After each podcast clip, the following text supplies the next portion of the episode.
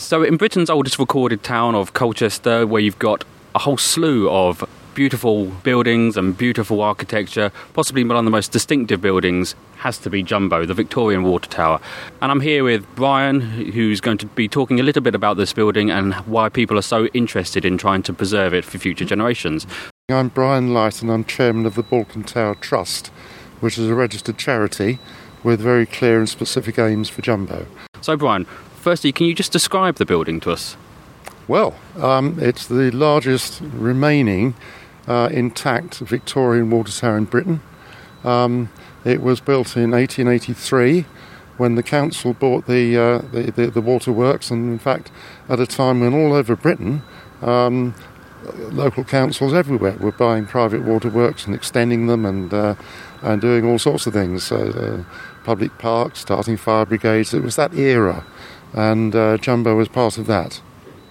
Brilliant. And Jumbo's recently been in the news. Um, there was quite a high profile uh, bid to try and buy it on behalf of the community. Mm. Uh, can you tell me a little bit more about that and who eventually won the bid? Mm.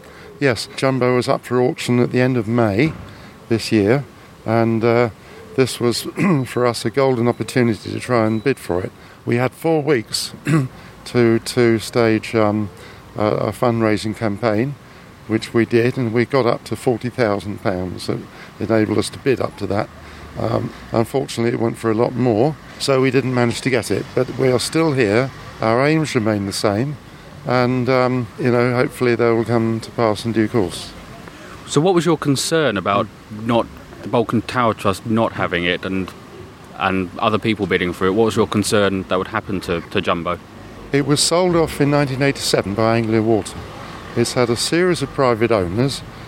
The record of these owners in looking after the um, uh, heritage building, which is now grade two star, um, has been abysmal, I've got to say. I can't say anything about the new owner yet, he's only just had it. But in the past, um, there's been almost no maintenance. And if you go, if you look around the bottom, you'll see weeds sprouting from the brickwork.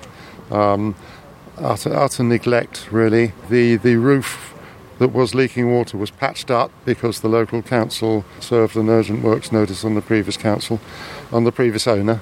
Um, so little bits of patching up, but but serious neglect, I've got to say, and that's our concern long term. That um, if that carries on, if what has happened in the past, if the pattern repeats itself, we'll get a new private owner who decides he wants to fill in the, the, the, the legs with glass and uh, you know flats and, uh, and, and offices and or alter the tank radically then and that will get refused because English heritage and the planning laws are very opposed to that. Um, and we'll start the same old cycle all over again. We'll get a sort of controversy about the latest application, which will get refused, and there'll be lots of words spoken, and Jumbo will remain as it is. So, what would you have done had you had won the bid? Okay. Well, from day one would have involved the local community. We'd have had meetings along here, we'd have tidied the site for a start, we'd have taken immediate steps to uh, restore the lower brickwork, which is which is really ugly and uh, invasive with all the weeds and so on. Then we'd have started on a business plan. I won't go into great details about that, but um, we, in stages. We'd um, uh, restore it, start public access within two years, have people going up to the top on the spiral staircase. Absolutely ideal. Um, it's got built-in, uh, you know, uh, public access like that, and then within five years we'd have it a, a fully restored heritage building with um, with public tours to the top, and and the jumbo could take its place alongside the castle and other other heritage buildings uh, in Colchester obviously, as you alluded to earlier, the, you weren't successful, and, and we now have a new owner of Jumbo. Mm. Is there any hope in the future that you maybe can work with them or collaborate on plans to try and make it more of a publicly accessible building? Yes, yes. We're, we're going to contact him fairly shortly, and then and then we'll see. We'd like to sit down and uh, and talk without any preconditions. That's absolutely our aim to do that, to to explore. Um, you know, explore each other's um, ideas. Excellent. And you say you're primarily interested in Jumbo, or you're primarily set up mm. to, to, deal with Jumbo. Are there any other heritage buildings in Colchester that that has your attention? Well, by implication, yes, because we're a charity, and charities have to have specific aims. And our specific aim is to um, preserve for the people of Colchester and, and, and, and elsewhere um, all the heritage associated with water supply. So, for example, the Butt Road Water Tower, we were very interested in that. We tried to get that listed, we failed. Um, that is now sold, I understand, and going to be used for something. Hopefully, it'll, it'll be appropriate. But um, can I just say a word about the features of Jumbo which make it unique? Yeah, go ahead. Water towers, the usual fate of water towers, as uh, you know, anyone who's looked at noticed, is that they get converted to flats or houses. That is overwhelmingly what happens to our, to our water towers. Now, that's fine. A lot of them are, are uh, very appropriate. Um, it's easiest where the tank is enclosed in the structure and when the structure is, itself is enclosed, the, the supporting structure. Where there's a problem is with the where you get an exposed tank like jumbo. Developers not interested in the tank as it is. They'd much rather get rid of it. Okay. Um, they'd also, from a developer's point of view, they want to create more floor space because there's almost no floor space here. So they want to fill in the legs and so on. If you do all that, you visually so change the building. It, it com- becomes a completely different building. Okay, you can't really sympathetically convert jumbo to anything like that.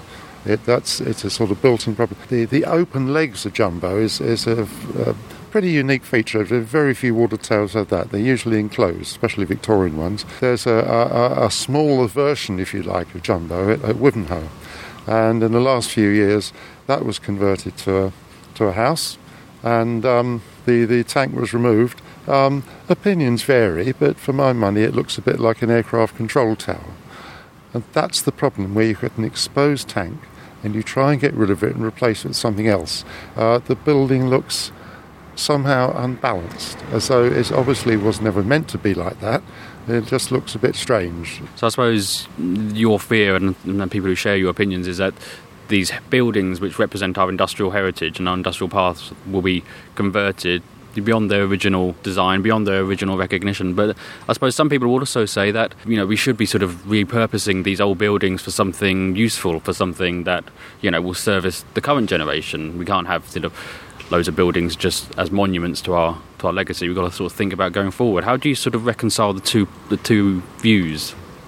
Well, I would say, first of all, Jumbo's utter uniqueness. The whole historical sto- the story of how towns came to get fresh water supply on tap is largely untold. There's a few pumping stations. There's almost no, there's virtually no water towers open to the public.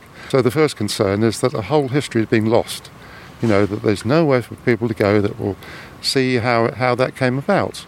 Jumbo is unique. Um, it's its structure and it's and it's the largest and it's for my money beautiful as it is. If you go around at different angles, yeah, I don't think you can help it be bowled over.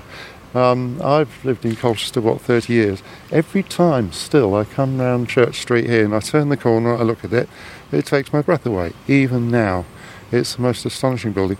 It deserves to be a, a, a heritage attraction, not a modern update. Um, it, that's not, not worthy of it. The usual propositions, flats, offices, well, hasn't Colchester got enough of those, really? We can do better than that, surely. So finally, if people are interested in helping out and in, interested in your campaigns and your plight, where can they go to find out more information? Well, the, the website, please, Save Jumbo, one word, savejumbo.org.uk, and please have a look. Well, Brian, thank you very much for talking to me.